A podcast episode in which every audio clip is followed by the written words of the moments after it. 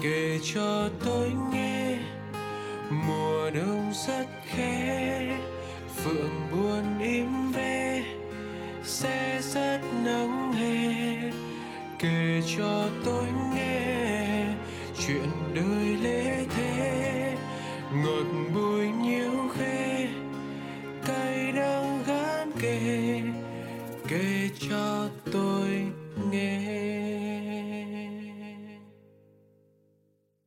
Chủ nhật này anh sẽ đón nàng, anh sẽ đưa em đi chơi xa. Tự nhiên lúc mở đầu số radio ngày hôm nay thì mình chợt nghĩ đến câu hát đấy nên là hát vu vơ một tí.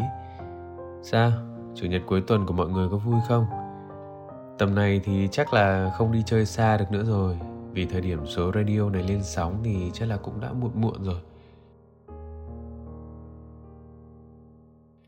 Một tuần trôi nhanh thật đấy mình nhớ mới tuần trước cũng không gian này mình ngồi biên tập thu âm hậu kỳ cho số radio tuần trước mà giờ đã là một số radio mới của tuần mới rồi. Tối nay sẽ là 5 lá thư về chủ đề tình yêu nhé. Mình lại phải chia chủ điểm tình yêu ngày hôm nay thành hai phần phát sóng. Số này thì sẽ là 5 lá thư đầu tiên, còn số tiếp theo sẽ là 5 lá thư tiếp nữa về chủ đề tình yêu này. Đúng là tình yêu luôn luôn là đề tài bất tận nên là bao giờ cũng chứa được nhiều tâm tư của mọi người gửi về nhất. Nào, bây giờ thì hãy cùng đến với những lá thư của ngày hôm nay nhé. Lá thư đầu tiên. Em chào anh và tất cả mọi người.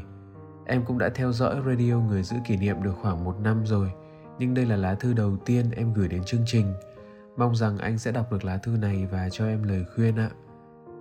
Em năm nay 18 tuổi Là độ tuổi đẹp nhất nhưng cũng phải đối diện với rất nhiều ngã rẽ trong cuộc đời của mình. Đã từ lâu em có rất nhiều tâm sự nhưng chẳng dám nói cho ai, chỉ một mình chịu đựng. Sẽ chẳng ai biết em buồn ra sao khi gặp bên ngoài cả, vì chính em đã tạo cho mình một lớp vỏ bọc, một vùng an toàn của chính mình. Mỗi khi có người đặt chân vào ranh giới mà chính em vạch ra thì em lại sợ và không dám tiếp tục. Sợ mình sẽ lại tổn thương thêm trong khi những vết thương cũ chưa lành. Để rồi đến khi em mở lòng ra tiến tới với người mới thì tất cả đều không như mong đợi. Hoa còn chưa kịp nở đã phải lụi tàn rồi, anh ạ. Lần gần đây nhất em có thích một chị. Em quen được chị ấy qua một lần cô tổ chức liên hoan. Vì chúng em cùng học chung cô giáo dạy tiếng trung, nhưng khác lớp. Em có chủ động nhắn tin và dần dần về sau, em và chị cũng thân thiết với nhau hơn. Em luôn là người chủ động, luôn quan tâm. Tối nào bọn em cũng đều khô nói chuyện với nhau hết có lúc khô tới tận 2-3 giờ sáng cơ. Nhưng chuyện gì đến cũng phải đến anh ạ. Hôm đấy chị đi liên hoan lớp riêng. Em có nhắn là về thì nhắn cho em nhé. Em cũng hiểu là không cần lúc nào chị cũng phải trên tay điện thoại để rep tin nhắn của em. Tuy nhiên từ sáng hôm sau em nhắn lại thì vẫn chẳng nhận được bất cứ một lời hồi đáp nào nữa. Facebook thì vẫn on, story thì vẫn đăng. Sau chuyện đó thì em lại càng chán ở nơi này hơn. Em suy nghĩ rất lâu và quyết định là sẽ đi du học Trung Quốc, mặc dù em đã có giấy báo trúng tuyển của trường đại học ở Việt Nam gửi về. Em thật sự cũng không thể hiểu hết được mình nữa. Là em muốn đi du học, muốn khám phá những nơi mới hay là em thật sự chỉ muốn rời xa nơi em đang ở, nơi mà em là một kẻ thất bại trong tình yêu hả anh? Nhìn mọi người có đôi, em cũng muốn lắm, muốn cảm giác nắm tay ai đấy muốn được ôm ai đấy để mình có thể vơi bớt đi những áp lực trong lòng mình, dù chỉ một chút cũng được. Em cũng muốn khóc, nhưng bản thân lại không cho phép mình yếu đuối như vậy. Có những lúc em không chịu đựng được thì giọt nước mắt lại chảy dài trên má. Có phải em quá đáng lắm không khi đòi hỏi một điều như vậy? Hay là em kiếp trước đã tạo nghiệp duyên nên kiếp này phải trả? Nếu phải thì là bao nhiêu là đủ với anh?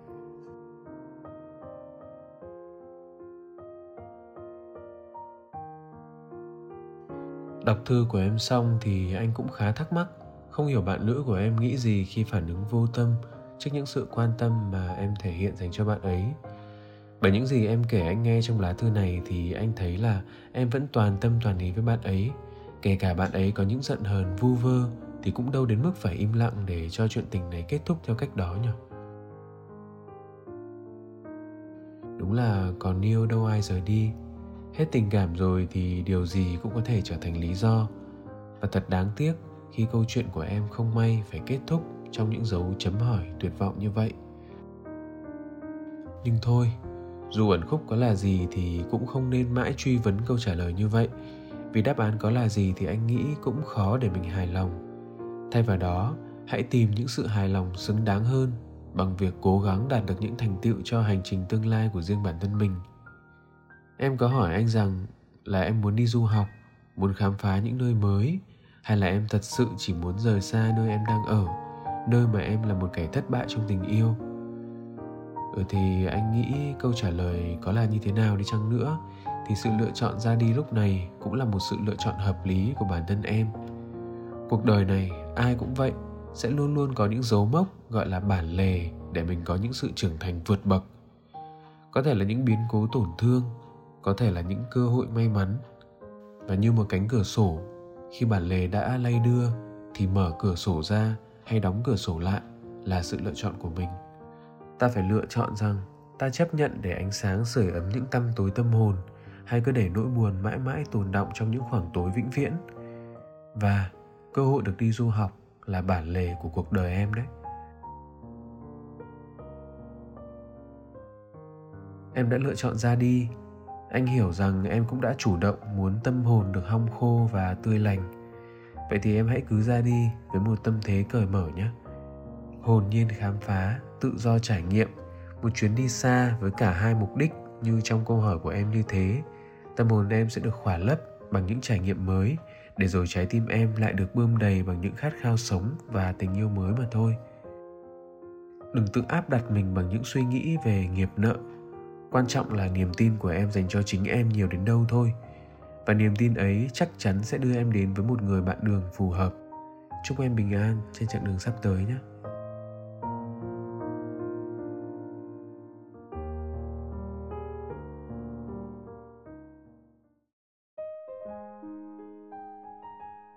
Lá thư thứ hai. Dạ à, em chào anh. Chúc anh có một buổi tối thật tốt lành. Theo dõi anh chỉ vài tháng gần đây, Nhưng mỗi lá thư mà em nghe trên radio của anh, Em vẫn có cảm giác chậm lại một nhịp Hôm nay em viết thư này là để chia sẻ câu chuyện của em với anh Hy vọng anh có thể đọc được lá thư này và cho em lời khuyên ạ Em cảm ơn anh Đã hai năm trôi qua kể từ cái ngày em quyết định độc thân để lo cho sự nghiệp đến bây giờ. Nhưng dạo gần đây em có để ý đến một bạn nữ. Bọn em chỉ biết nhau qua Facebook. Tối hôm đó em up một cái story và cậu ấy đã vào vào rep story của em. Bọn em nhắn tin với nhau từ ngày hôm ấy. Thậm chí bọn em còn thức đến sáng để nói chuyện với nhau. Cậu ấy có vẻ ngoài rất mạnh mẽ, xinh đẹp và còn cá tính lắm ạ. Còn em chỉ là kẻ có vẻ ngoài khá bình thường sống khá trầm và em còn bị overthinking nữa ạ cậu ấy hoạt bát nhưng em thì lại bị trầm cảm bọn em nói chuyện với nhau hàng ngày. Cậu ấy lắng nghe mọi tâm sự của em. Mọi chuyện buồn vui em đều muốn kể cho cậu ấy và cậu ấy luôn lắng nghe và an ủi em ạ. Vì ngay từ nhỏ, em đã bị ba mẹ cấm cản nhiều lắm. Ngay cả việc kết bạn ở ngoài, nên đến bây giờ em chẳng có một người bạn nào để tâm sự hết. Chắc có lẽ vì thế mà em đem lòng thích cậu ấy. Cho đến một ngày em được gặp cậu ấy, hôm ấy bọn em đi dạo với nhau và tần suất bọn em gặp nhau đã thường xuyên hơn. Bọn em tâm sự nhiều lắm, nhưng chủ yếu về những câu chuyện sinh hoạt thường ngày. Hầu như là mỗi buổi chiều đi làm về, em sẽ đều ghé ngang và mang theo cho cô ấy một món quà nhỏ. Bởi vì khi ghé ngang và nhìn cô ấy cười, em cảm giác như mọi mệt mỏi của em trong ngày hôm ấy dường như tan biến vậy. Sau nhiều lần gặp như vậy, em mới biết cậu ấy chẳng mạnh mẽ như vẻ ngoài chút nào. Cô ấy cũng có nhiều tâm sự và cô ấy cũng muốn được lắng nghe. Chính xác những gì em muốn lúc ấy là có thể bên cậu ấy mà thôi. Đã có lúc em nghĩ cô ấy cũng thích em, nhưng nghĩ lại thì chắc chỉ có em là suy nghĩ như thế. Bởi vì cô ấy còn bạn bè cô ấy nữa cơ mà. Cô ấy xinh đẹp, giỏi giang và còn khá nhiều người theo đuổi cô ấy nữa. Còn em thì khá tầm thường và chẳng có lấy một người bạn để tâm sự cho đến khi cậu ấy xuất hiện. Em luôn muốn thổ lộ tình cảm này cho cậu ấy biết nhưng mỗi lần muốn nói gì với bạn ấy khi nhìn vào đôi mắt ấy, em lại bị thiếu can đảm. Nên thôi, em lại cất vào lòng vậy, anh ạ. Có phải em nhút nhát và quá yếu đuối đúng không anh? Tôi thích em. Chỉ ba từ đơn giản như vậy mà sao lại khó nói quá, anh ơi? Em luôn bị chậm đi một nhịp mỗi khi em muốn bày tỏ với cậu ấy. Liệu em nên lấy hết can đảm và nói ra, hay chỉ đành lặng im mà để cơ hội vụt mất trước mắt em nữa đây anh? Em xin cảm ơn anh đã lắng nghe bức thư của em. Em đã tự tâm sự với bản thân mình hàng giờ đồng hồ, nhưng em vẫn thiếu can đảm lắm, anh ạ. Nếu cậu có nghe được lá thư này, thì tớ xin lỗi cậu, nhưng tớ thật sự thích cậu lắm tê ạ. Em không giỏi về khoản ăn nói, nên là lá thư này có hơi dài và cũng khá lủng củng, nhưng em hy vọng anh có thể đọc được. Em xin chúc anh có nhiều sức khỏe và ngày càng thành công với radio người giữ kỷ niệm ạ em xin chân thành cảm ơn.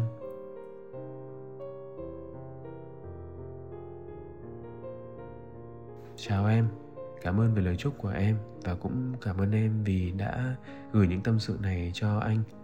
Số radio này đã là số radio thứ 165 anh tự nhận bản thân mình là người có cơ hội bước qua nhiều mối tình đơn phương nhất, bởi vì anh thường xuyên được dõi theo những chuyện tình thầm thương của các thính giả gửi về em mới theo dõi chuyên mục này của anh được vài tháng, thì không biết là em đã nghe qua bao nhiêu số anh đã thực hiện về chủ đề tình yêu rồi nhỉ?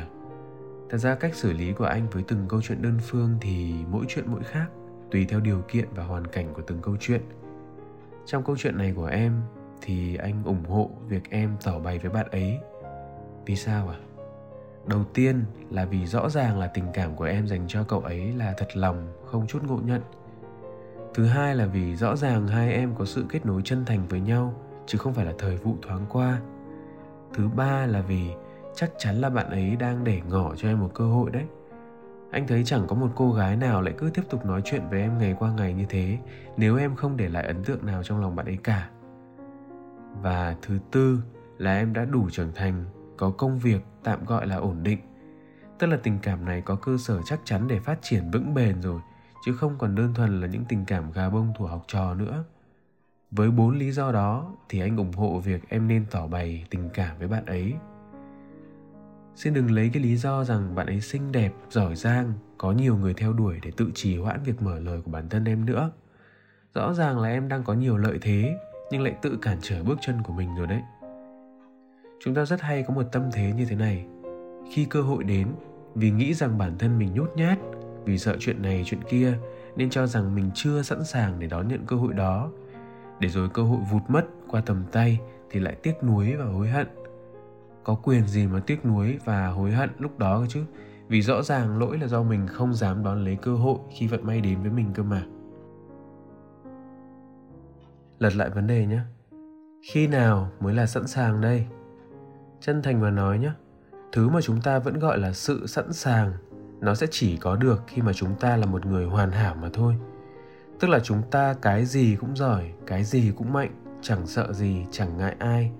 Toàn năng như thế thì mới có thể sẵn sàng trước mọi biến động của bất cứ tình huống nào chứ. Nhưng làm gì có điều gì lý tưởng như vậy đâu em. Chúng ta chỉ là những cá thể không hoàn hảo khi bước vào đời. Bởi vậy làm gì có sự sẵn sàng nào là toàn vẹn. Kiểu gì thì kiểu chúng ta cũng hạn chế mặt này yếu kém mặt kia khi làm một điều gì đó, đối diện với một tình huống nào đó mà thôi. Cái chúng ta vẫn gọi là sự sẵn sàng khi đón nhận một cơ hội nào đó. Thực ra là việc chúng ta có niềm tin rằng khi mình quyết định dấn thân vào một điều gì đó, cái điểm yếu vốn khiến chúng ta do dự không dám dấn thân trước kia ấy, sẽ được khắc phục thông qua sự cố gắng và hoàn thiện sau đó. Chứ em mà cứ ở đó do dự chờ đợi đến khi tìm ra giải pháp khắc phục điểm yếu thì cơ hội trôi qua từ bao giờ rồi. Thế nên, anh khuyên thật lòng là em hãy cứ mở lời với bạn ấy đi. Thứ nhất nhé em phải hiểu rằng đừng gồng gánh quá nhiều nỗi lo lắng cho việc mở lời này. Hãy thả lỏng và mạnh dạn nói với bạn ấy thôi. Vì dù sao, lời tỏ tình thực chất nó cũng chỉ là một khoảnh khắc bình thường trong muôn vàn những khoảnh khắc đời thường khác mà thôi. Cái khiến em thiếu tự tin ấy là do em đang sâu chuỗi và gắn lời tỏ tình này với quá nhiều những yếu tố khác việc bạn ấy phản hồi như thế nào? Em lo, sợ hay kỳ vọng tương lai ra sao? Hoàn toàn là câu chuyện khác và mình có thể bàn sau này. Thế nên hãy cứ nói ra hết lòng mình đi. Thứ hai, em băn khoăn vì bản thân mình quá nhút nhát và yếu đuối. Vậy tại sao không biến chính điều đó trở thành điểm riêng của bản thân mình đi? Có một câu chuyện của bản thân anh vừa không liên quan lại vừa liên quan đến câu chuyện của em như thế này. Ngày anh còn là sinh viên ấy anh có tham gia một câu lạc bộ về phát thanh Hồi ấy thì anh đã bị viêm xoang rồi, nên là việc nói, việc thu thanh để làm sản phẩm phát thanh của anh gặp rất là nhiều khó khăn. Anh đã tâm sự với một người anh khóa trên vấn đề của mình và anh ấy đã phản hồi anh rằng sao em không coi chính việc viêm xoang khiến giọng mình nghẹt lại như thế thành một nét đặc trưng trong giọng thu thanh của mình. Em thấy cái câu chuyện của anh không liên quan nhưng lại rất liên quan chưa? Câu chuyện của anh chẳng liên quan đến tình yêu nhưng lại rất giống tình cảnh của em. Sao em không coi chính những nhút nhát vụng về của em trở thành một điều khiến em tự tin hơn đi? Ý anh không phải là em lệ thuộc vào cái việc em nhút nhát để ỉ lại rằng vì em nhút nhát yếu đuối nên bạn ấy hãy thương lấy em mà nhận lời tỏ tình của em đi. Thế thì buồn cười quá. Ý anh ở đây là em không cần phải diễn một phong thái dõng dạc mở lời tỏ bày một cách hùng hồn khác với con người của em hãy cứ là em, một bản thể rụt rè, có phần nhút nhát khi mở lời cũng được. Nhưng đó lại là thái độ thật lòng, thực thà và chân phương, như chính cách mà em ở bên bạn ấy những ngày qua. Con gái người ta tinh tế lắm. Nghe em tâm sự vài ngày là người ta đủ hiểu em là con người như thế nào rồi. Thậm chí anh tin rằng khi người ta đã tin tưởng chuyện trò và ở lại bên em lâu đến thế, hẳn là người ta cũng rất là quý trọng, yêu chiều sự mộc mạc, giản dị và gần gũi trong cảm xúc của em vậy nên, hãy cứ yên tâm mà kể cho bạn ấy nghe những câu chuyện mà trái tim em đã giấu kín bấy lâu dành cho bạn ấy nhé. Chúc em may mắn.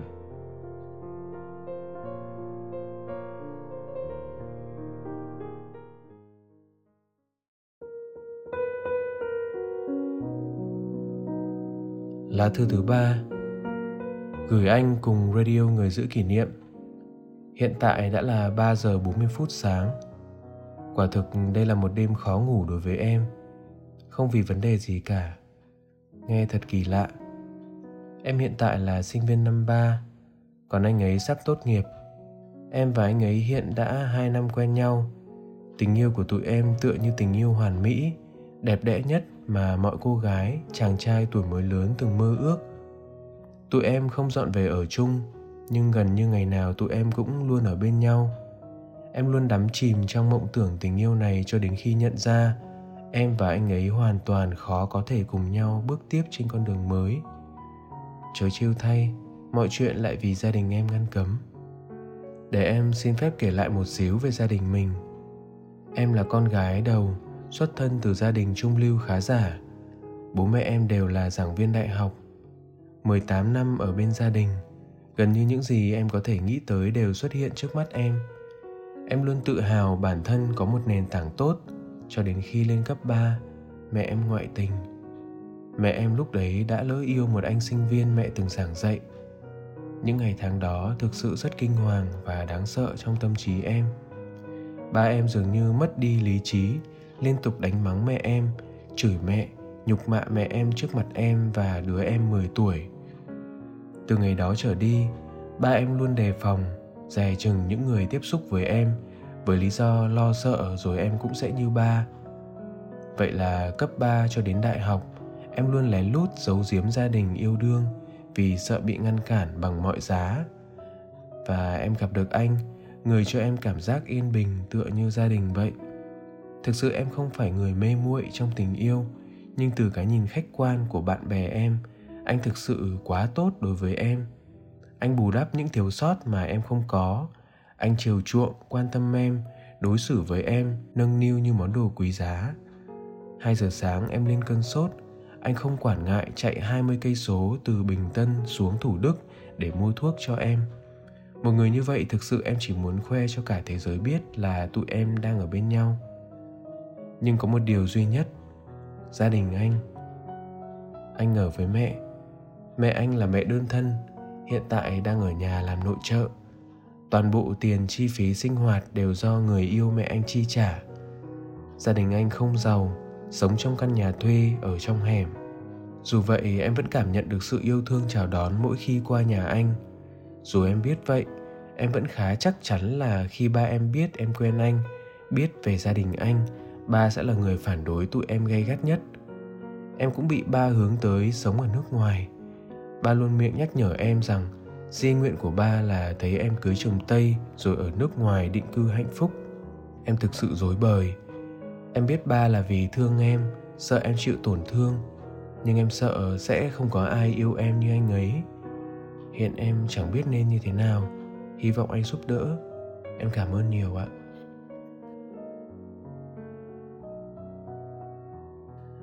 chào em đọc lá thư của em xong thì anh biết em là một người khát khao, yêu và được yêu rất nhiều. Gia đình không cho em cảm giác hạnh phúc nên em luôn mưu cầu về những hạnh phúc của riêng em. Và khi em có được hạnh phúc ấy thì khát khao yêu thương ấy lại một lần nữa bị thử thách bởi chính gia đình. Mọi thứ cứ như một vòng tròn bế tắc ấy nhỉ? Càng lén lút yêu đương thì càng khát khao yêu đương vô hạn, nhưng càng khát khao vô hạn thì càng bị cấm đoán yêu đương anh tin là mình hình dung được những bí bách, bức bối trong em những ngày qua.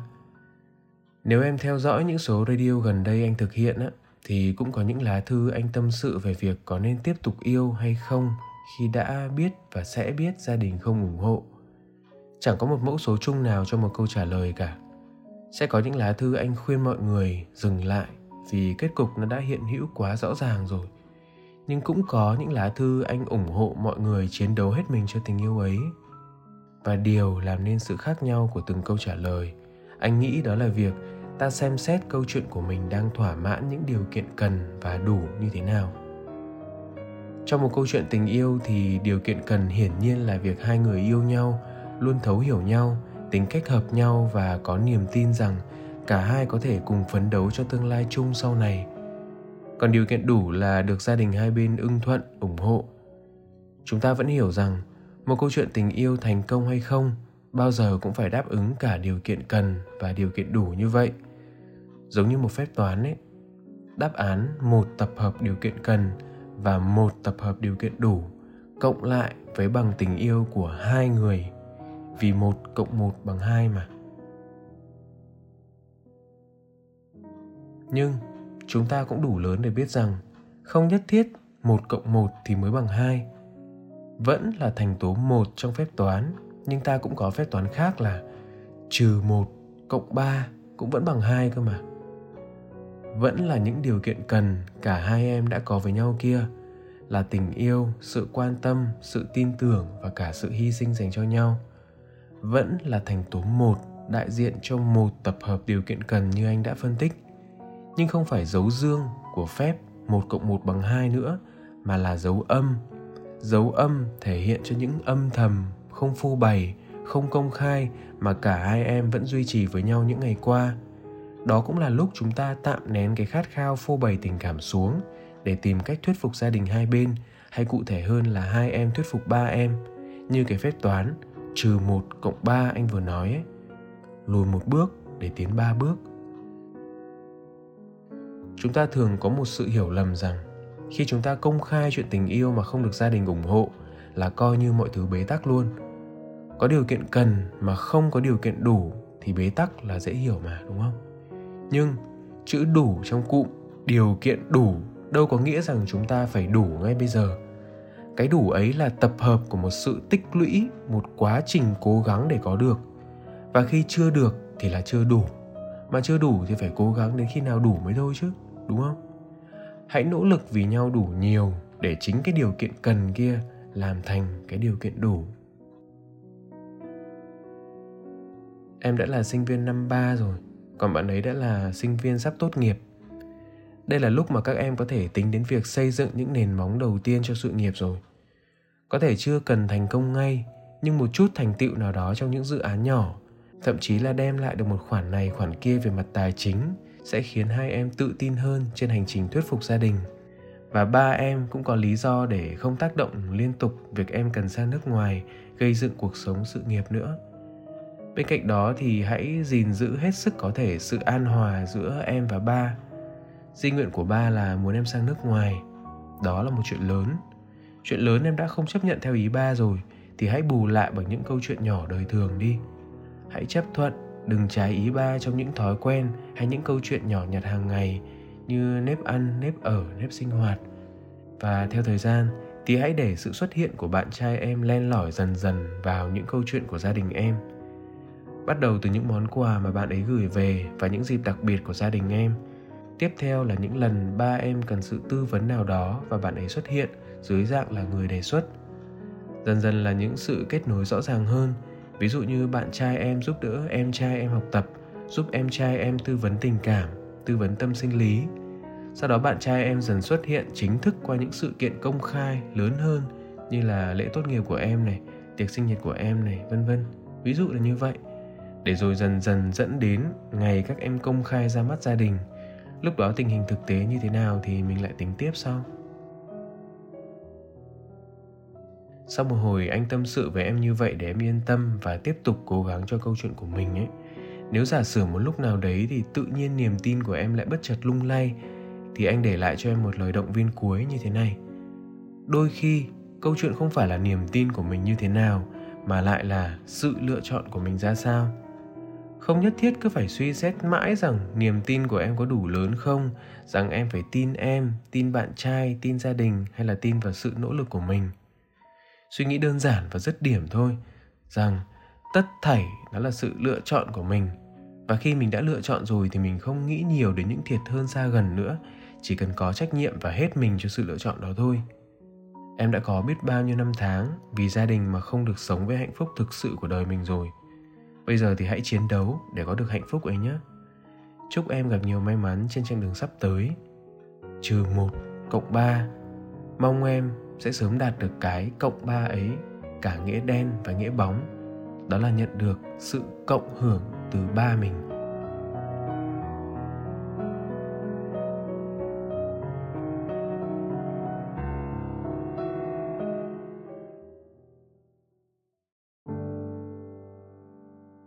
Lá thư thứ tư. Em chào anh ạ. Em đã theo dõi những câu chuyện của radio người giữ kỷ niệm từ lâu và đôi lúc em tìm thấy dáng hình của mình trong đó. Hôm nay em muốn dũng cảm để lại những dòng tâm sự của mình tại đây và muốn nói ra tấm lòng của mình. Câu chuyện có tên là Đây không phải là một câu chuyện tình yêu buồn. Em và cậu ấy gặp nhau trong lớp học thêm hồi chúng em cấp 2. Ban đầu thậm chí bọn em rất ít tiếp xúc và nói chuyện với nhau, nhưng rồi dần dần đến cuối cấp, bọn em đã thân thiết hơn rất nhiều. Chúng em thi cùng vào một trường cấp 3 trọng điểm, vì vậy em và cậu ấy đã ngày càng thân thiết. Đi đâu cũng có nhau, đồng hành cùng nhau, tham gia nhiều hoạt động và câu lạc bộ ở trường. Cậu ấy là một chàng trai rất ấm áp, tràn ngập cảm giác thanh xuân và có thể nói là một người nếu gặp sẽ khó quên. Các bạn em thường bảo vậy đấy. Cậu ấy dịu dàng và rất quan tâm đến em. Tuy vậy nhưng nếu em mắc lỗi thì cậu ấy vẫn nghiêm khắc chỉ bảo và cùng em sửa sai. Cũng là người đầu tiên sẵn sàng lau nước mắt và khô với em tới sáng để an ủi khi em gặp những áp lực từ gia đình và học tập. Chúng em từng đã cùng nhau nỗ lực rất nhiều để có thể đạt được những ước mơ lớn. Cậu ấy kèm lý hóa cho em, còn em kèm văn anh cho cậu ấy. Thật sự rất lãng mạn đúng không ạ? nhưng em đã gặp một anh khác trong câu lạc bộ và dần trở nên thân thiết với anh ấy hơn có lẽ bởi chính bản thân em dễ bị cuốn hút bởi những người làm nghệ thuật mọi người xung quanh từng mắng em rất nhiều. Tại sao mày lại bỏ ca để theo thằng đấy? Nó tốt với mày thế cơ mà. Và nhiều câu nói khác nữa. Nhưng lúc ấy em và anh kia đã bước vào mối quan hệ yêu đương. Mọi người đều mắng mỏ em và nghĩ rằng em đối xử không tốt với cậu ấy. Nhưng chỉ duy nhất cậu ấy vẫn luôn ở bên em, thầm lặng ở bên em những lúc em buồn, đưa em đi dạo phố và bày đủ trò để em vui mỗi khi em gặp xích mích với anh kia. Cậu ấy nói rằng tao không ở đây thì mày khóc ai lau nước mắt cho. Cậu ấy luôn ủng hộ tất cả mọi việc của em bao gồm cả chuyện tình cảm. Cậu ấy nói nếu mày vẫn yêu ông ấy thì không sao cả vẫn cứ yêu thôi. Nếu không yêu nữa thì mày sẽ đau đấy. Dường như em đi từng bước đều có cậu ấy ở bên cạnh. Cho đến một ngày anh kia gọi cậu ấy ra nói chuyện và nói rằng mối quan hệ của chúng em đã đi quá xa. Từ lúc đó chúng em ít gặp nhau hơn, đôi khi chỉ trò chuyện đôi câu, vẫn luôn lắng nghe em giải bày nhưng cậu ấy không còn tâm sự chuyện cậu ấy buồn với em nữa rồi. Đầu năm lớp 11, em và anh kia chia tay, mối quan hệ bạn bè của em và cậu ấy cũng dần khá hơn, thậm chí còn thân trở lại. Em cũng phát hiện ra tình cảm của mình nên đã nói với cậu ấy rằng em đang thích một người chỉ là khi cậu ấy hỏi tên thì em ngại không nói nên có lẽ cậu ấy đã hiểu lầm ý em rồi vài tuần sau đó, em thật sự bị sốc khi mọi người nói cậu ấy đang tìm hiểu một em gái lớp dưới sau khi suy nghĩ rất lâu, em đã đề nghị nói chuyện nghiêm túc và hỏi rằng, có phải đang thích em lớp dưới không Cậu ấy trả lời là, sẽ thích. Em trong giây phút xúc động mất lý trí đã hỏi cậu ấy rằng Mày có biết tao đã thích mày không? Cậu ấy sững sờ nhìn em Cuối cùng rất lâu mới trả lời, Tao không biết mày thích tao, Nhưng tao biết tao thích mày từ rất lâu rồi. Chỉ là hiện tại tao quá mệt mỏi rồi. Tao không còn muốn bên cạnh mày nữa. Nếu mày nói ra sớm hơn thì tốt hơn rồi.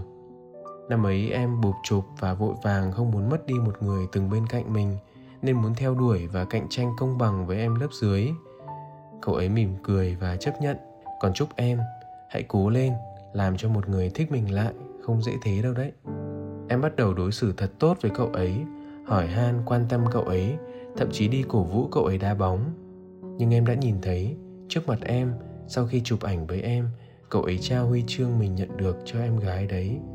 Em đã ngay lập tức đi về trong nỗi thất vọng và chán nản.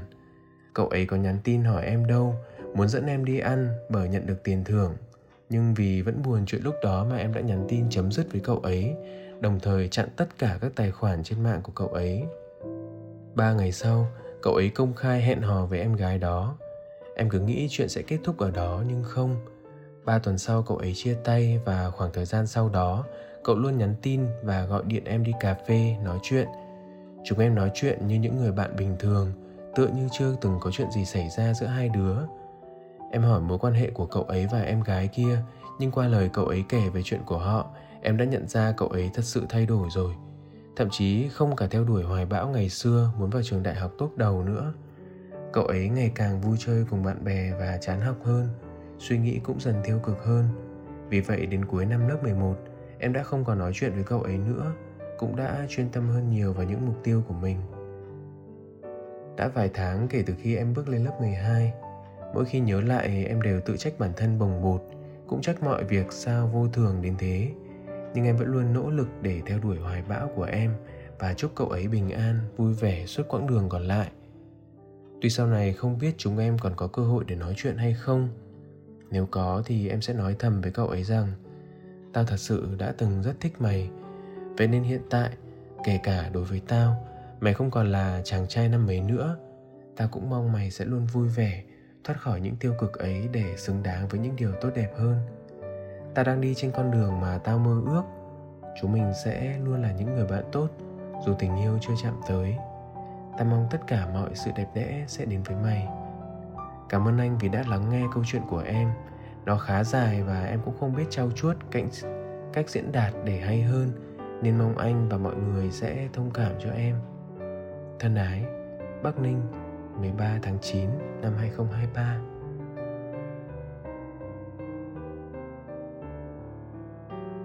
vô thường. Xin được nhắc lại một từ em đã viết trong thư, bởi anh thấy đúng là lá thư của em có thể được khái quát lại bằng hai tiếng ấy. Thật chẳng ai đoán được cuộc đời có thể xoay chuyển theo hướng nào, con người có thể đổi thay theo những cách như thế nào. Chỉ biết thầm cảm ơn cuộc đời vì sau tất cả, ta vẫn ở đây, ngẫm ngợi ra nhiều thứ với tâm thế trung dung, điềm tĩnh sẽ luôn luôn có những người xuất hiện ở một thời điểm nào đó trong cuộc đời của chúng ta. Tuy là họ có thể không đồng hành cùng mình đến cuối đường, nhưng việc họ xuất hiện ở thời điểm đó lại vô cùng cần thiết. Nhờ họ mà ta được thực sống, được ước ao, được mộng tưởng, được truyền động lực để phấn đấu cho một mục tiêu nào đó, ít nhất là ở thời điểm người ấy xuất hiện. Dù đoạn đường đó ngắn thôi, nhưng nó cũng giúp định hình phần nào con người em của hiện tại đấy chứ. Cảm ơn câu chuyện của em vì anh tin là nhờ câu chuyện này mà rất nhiều các thính giả đang lắng nghe một lần nữa được sống lại câu chuyện của chính họ đấy. Chúc em sẽ luôn bình an trên chặng đường sắp tới.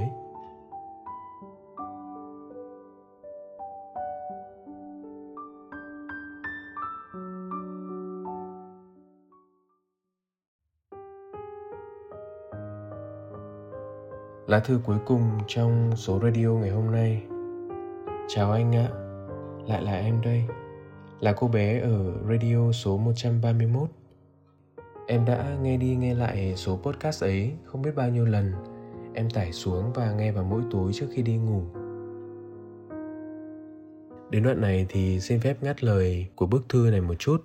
Nếu các bạn còn nhớ thì ờ, lá thư số 131 là lá thư của một bạn nữ, chia sẻ về những xúc cảm mà bạn ấy dành cho cô giáo của mình ở lá thư ấy thì mình cũng đã động viên và để lại rất là nhiều những lời khuyên cho bạn ấy. Nhưng có vẻ như là đến bây giờ thì cảm xúc của bạn ấy vẫn khá là bế tắc. Chúng ta hãy cùng nghe tiếp để xem ở lá thư mới này thì bạn ấy chia sẻ tiếp câu chuyện nào nhé. Anh biết gì không ạ? Em đã nghĩ chuyện quên đi cô ấy rất dễ dàng. Nhưng không, thời gian em không liên lạc, không gửi mail phản hồi cho radio người giữ kỷ niệm là vì có thể nói rằng em đang trong quá trình chữa lành và nó đã thành công. Và rồi giờ đây, cô ấy bước vào đời của em một lần nữa. Đã kết thúc học kỳ 1 đồng nghĩa với việc ngày nghỉ hộ sản của cô cũng đã hết. Thế là mọi công sức, thời gian của em dùng để quên cô cũng đã đổ sông, đổ bể. Không biết là tình cờ hay sao mà cô dạy lớp em 3 năm liền anh ạ.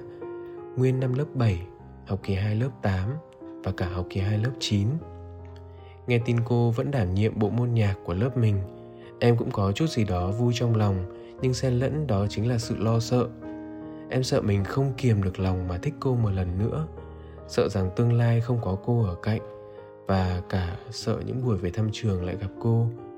Cứ thế gặp rồi xa xa rồi nhớ nhớ rồi gặp, rồi thích, rồi tự làm đau mình. Em không phải là một người mê tín, cũng không phải là một người quá tin tưởng vào những thứ siêu nhiên hay tâm linh nhưng có lần em đã tự hỏi với chính bản thân mình rằng, có phải kiếp trước mày đã phạm tội tày trời với cô, nợ cô một thứ gì đó mà chưa trả hết không? Vì vậy nên kiếp này mới phải trả giá như thế ạ. Anh đã bao giờ nghe nói đến từ forever crush chưa ạ? Em nghe nói trong lòng chúng ta ai cũng có cho riêng bản thân mình một người, mà người đó chính là forever crush của mình. Khi chúng ta có người yêu, hiện tại mình yêu họ rất nhiều, có thể gọi là điên cuồng đi chăng nữa nhưng khi người ấy xuất hiện, ta vẫn có cảm giác hụt hẫng, nhói lòng và có những cảm xúc vô cùng khó tả. Em không biết có phải là em đã tìm thấy forever crush của mình chưa, nhưng mỗi khi thấy cô ấy, em chỉ muốn bỏ tất cả những gì mình đang làm hiện tại, chỉ để đến hỏi cô ấy những câu hỏi vô cùng ngu ngốc. Cô dạy có vui không? Cô mệt không? Cô ăn cơm chưa? Hôm nay lớp cô dạy nó có phá hay ồn gì để cô phiền lòng không? Đều là những câu hỏi mà em đã biết câu trả lời chắc có lẽ vì muốn nghe giọng cô nói nên em mới thế. Em tin là vậy. Ngày đầu tiên em gặp lại cô ấy chính là ngày thứ hai 30 tháng 1 năm 2023 sau sinh, nhìn cô ốm rõ. Có lẽ vì cô chăm em mệt quá mà cô không chăm chút cho bản thân. Không gặp cô đã hơn nửa năm, nhưng đã hai năm em chưa thấy mặt cô. Vì dịch đấy, anh ạ. Cô cứ đeo khẩu trang suốt từ đó đến giờ mà chưa hề tháo ra mỗi khi vào trường. Từ cuối năm lớp 7 cho đến hiện tại em muốn nhìn cô lắm, muốn nói câu cô đẹp lắm.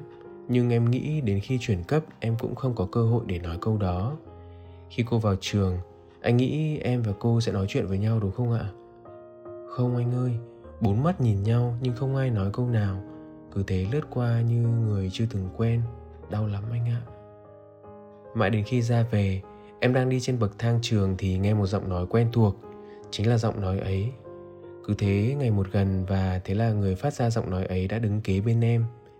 Cầm dùm cô cái loa với cái bịch này đi, cô mệt quá. Cô có ăn uống đều không ạ, nhìn cô ốm rất nhiều luôn. Em nói và đưa tay ra với lấy những thứ ấy. Có, cô có ăn, nhưng chăm em cực lắm nên cô bị sút ký nhiều. Em nghe xong bỗng nhiên chỉ muốn ôm cô thôi, nhưng làm thế sao được? Không thể, đó là điều không bao giờ được ốm vậy nhìn cô đẹp nè. Em cũng nói để cho không khí bớt căng thẳng. Cô ốm lắm, nhưng đẹp là điều không phủ nhận được. Chờ cô nha, cô đi rửa tay. Phấn không à? Em đứng chờ cô, suy nghĩ đủ thứ chuyện. Mình có nên giải thích với cô tại sao mình né cô không nhỉ? Và làm sao cô biết mình né trong khi mình không nói? Thôi, không nói. Nhưng với con người nhạy cảm như em em không nói cho cô, em nhắn tin nhắn rằng mình bị bệnh nên không lại gần cô được, sợ lây cho em bé. Bệnh gì? Chẳng có bệnh nào ở đây cả. Bệnh tương tư, bệnh suy giảm trí nhớ vì nghĩ đến cô quá nhiều. Chỉ mới sáng đó thôi mà em đã không chịu được. Và rồi hôm nay, thứ ba, ngày 31 tháng 1 mọi chuyện nó đã quay về như hồi năm em học lớp 7 đi theo cô, cầm đồ giúp cô, biết lịch dạy của cô một cách vô tình nhưng cố tình.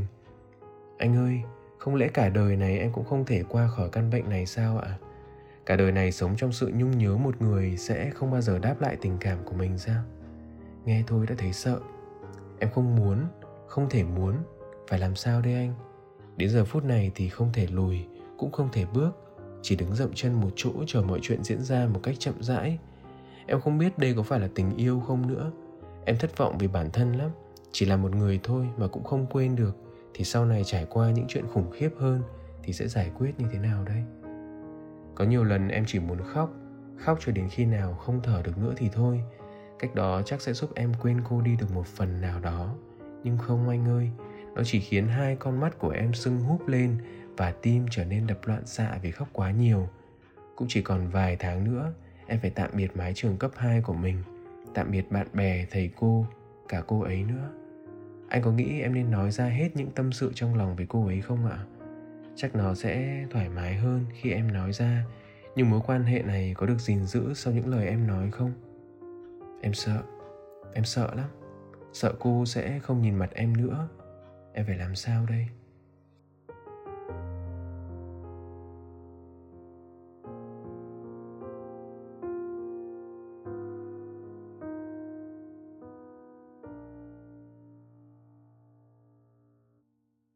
Xin được chào em một lần nữa. Gặp lại em một lần nữa ở đây nói thật là anh cũng có một cảm xúc khá là hỗn độn. Kiểu nó là một sự mâu thuẫn ở trong anh ấy. Một phần vì anh rất là vui vì được gặp lại em, một trong những thính giả trung thành của radio Người Giữ Kỷ Niệm. Nhưng phần khác thì anh cũng buồn vì hóa ra câu chuyện của em vẫn chưa thể tìm được một lời giải đáp hợp lý để em vượt qua chúng. Em có nhớ trong một số radio mà anh đã từng thực hiện ấy thì anh đã từng nói như thế này không? Trong tình yêu có hai cảm giác rất hay nhầm lẫn với nhau, đó là không thể quên và không chịu quên. Một bên là cố gắng nhưng không thành, còn một bên là cố chấp để không thành. Và không hiểu sao thì anh lại đang có cảm giác rằng dường như có phần nào đấy em vẫn đang nghiêng nhiều về hướng là cố chấp để không thành kia. Vì sao lại nói là cố chấp? Bởi vì rõ ràng là em vẫn ỉ lại bản thân để cảm xúc của em tự chảy trôi theo cách nó muốn. Cảm xúc của mình đôi khi cũng giống như một đứa trẻ mình nuông chiều nó nhiều thì đôi khi đứa trẻ đó cũng dần trở nên bất kham. Rõ ràng là em chưa có ý thức kiểm soát cảm xúc của mình, hoặc đã có nhưng không dứt khoát và nhất quán. Em vẫn để mình tự huyễn hoặc tâm trí với những cụm từ như forever crush vẫn vô tình một cách cố ý tự tạo tình huống để gặp cô ngồi trong lớp thay vì học thì vẫn vẩn vơ suy nghĩ về những giả định về mình, về cô. Đừng hiểu lầm rằng anh đang trách móc cảm xúc của em nhé. Tình cảm của em, theo anh thấy thì thực sự vẫn là thứ tình cảm trong trẻ hồn nhiên của tuổi học trò thôi. Nhưng cái mà anh đang muốn nói ở đây là thái độ của em với cảm xúc ấy. Em biết nó không hợp lý rồi nhưng mà vẫn cố ý hợp lý hóa nó để tiếp tục buông thả mình. Nghiêm túc mà nói thì đây là lúc em buộc phải có trách nhiệm với bản thân, dứt khoát lựa chọn chứ không được nuông chiều mình bằng sự tưởng tượng và những xúc cảm kia để mãi phân vân thiếu quyết đoán như thế này nữa. Hiện tại, để tránh cho mọi chuyện thêm khó xử và ảnh hưởng tới việc học tập năm cuối cấp của em á, thì anh nghĩ rằng em không nên thổ lộ tình cảm với cô đâu. Vì nói hết ra với cô thì nó chỉ giải quyết được cảm xúc dồn nén của em ở hiện tại thôi, nhưng thực chất thì nó lại để lại rất là nhiều những hệ quả tồi tệ cho em sau này. Nó giống như sự bình yên giả tạo trước cơn sóng thần ấy tưởng là mọi thứ đã đi qua nhưng mà hóa ra nó lại là một sự câm lặng để bùng nổ dữ dội hơn sau đó. Cái việc nói ra ấy, nó chỉ là để giải quyết bề nổi của tảng băng chìm thôi. Vì thứ mà em phải đối diện lúc này không phải là cô giáo của mình, mà là sự yếu đuối và ủy mị của bản thân em. Em cần tiếp tục xây dựng và củng cố những giới hạn cũng như là nguyên tắc của bản thân mình. Một là không được tự huyễn hoặc mình, rằng mình không thể quên, rằng đó là crush mãi mãi của mình hai là đừng cố sâu chuỗi tình tiết của những câu chuyện quá khứ và hiện tại trong cảm xúc của bản thân. Cố hợp lý hóa nó để mà tự ấn định thành những chấp niệm trong tư duy của mình. Ba là đừng thả trôi hành động hay suy nghĩ của mình để chạy theo người ta, dù là trong bất cứ khoảnh khắc nào. Thay vào đó nhé, em hãy dồn tâm trí vào những mục tiêu khác thiết thực hơn, như học tập, thi cử những thú vui rồi thì bạn bè, gia đình, vân vân anh không tin từng đó khía cạnh, từng đó điều để em quan tâm trong tâm trí mình, lại không chiến thắng được những vẩn vơ em dành cho cô giáo của mình. Quan trọng là em có để tư duy và tâm thức của mình được cách ly với những suy nghĩ dành cho cô giáo của mình hay không mà thôi. Ngay khi bản thân có mảy may nào đó liên tưởng không hợp lý, thì em phải nghiêm khắc nhắc bản thân mình dồn tâm trí vào những hoạt động khác để em lấy lại cân bằng ngay. Vậy thôi, anh mong em là sẽ kiểm soát tốt hơn cảm xúc của mình nhé.